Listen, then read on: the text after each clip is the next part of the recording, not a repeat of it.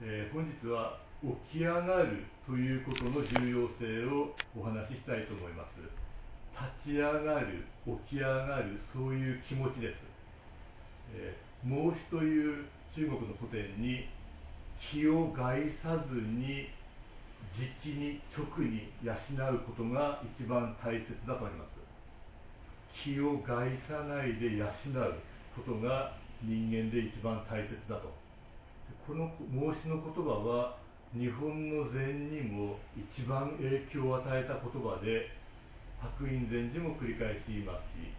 最近の円覚寺の、えー、今北高専老師や釈宗園老師という日本の最高の老師方も繰り返し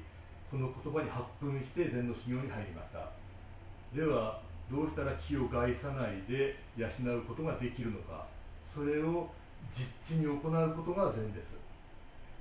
今述べた今北高専老師という明治江戸時代末期から明治時代にかけての日本での最高の禅の老師は最初儒教を教える先生でした。大阪であの儒教ですねあの講師や孟子の教えをみんなに講義していた。でそれであの気を養う気を害さずに養うということも何十回も講義してるわけです。でもそれやりながら疑問が高まってたんです。確かに講義をして先生と呼ばれ暮らしていけるいけることはできる。だけどこんなんでいいのかと疑問が高まってある時今の孟子の気を害さずに養うを講義している最中に確かに言葉でこういうことを言ってるけれども俺は本当にこれを行じるんだと叫んでもう儒教の先生は辞めますと。これから禅の門に入ります。仏道に入りますと。出家した時の志の言葉になっています。ですので今来た高専老師にとっては気を害さずに養う。これが最初の出家の動機だししかもそれが一生貫く動機になりました。あの少年工夫普段相続、まあ、ちょっと難しい感じですけど正しい思いを相続は続けるということです。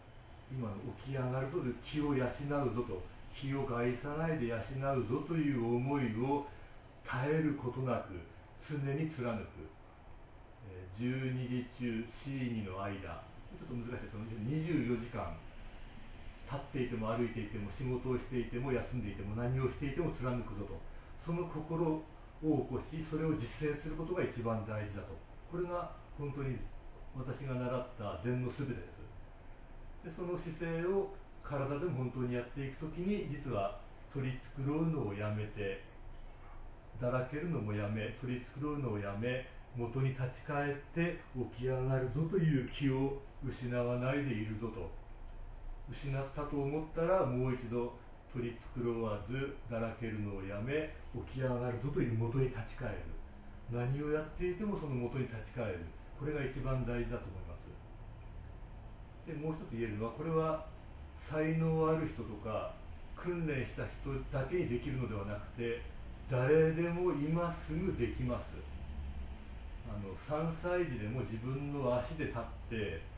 引きずられないようにと。例えば綱引きをしたとしたら3歳児なりの全力の在り方で綱引きはできます。それはもう即できるわけですよ。昨日私あの姪っ子の子供の生後9ヶ月の、まあ、赤ちゃんとちょっと接してたんですけれども赤ちゃんが寝てて手で起きあの起き上がらそうと手を引っ張ると足も自由に上がります。その時に丹田といってお腹もしっかりしたものになってました。それってまだ立って歩くことはできないけれども起き上がるぞという心気持ち気合の充実はすでにあるわけです。さらに言うと生まれる前の胎児でもそのなんだろうこのくの字型にお尻を突き出して足で蹴るという動きを生まれる前からやっています。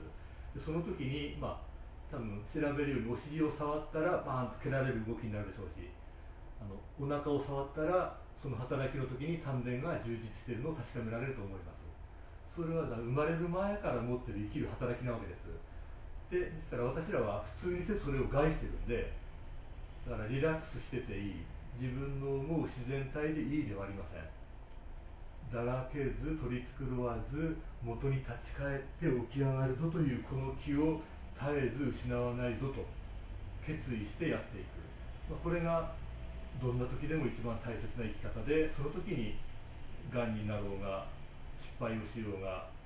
人間関係でこじれようが会社をクビになろうがどんな時でも元の安心自信に満ちた生き方を貫くことができると思います、まあ、これを一緒にやっていきたいと思います、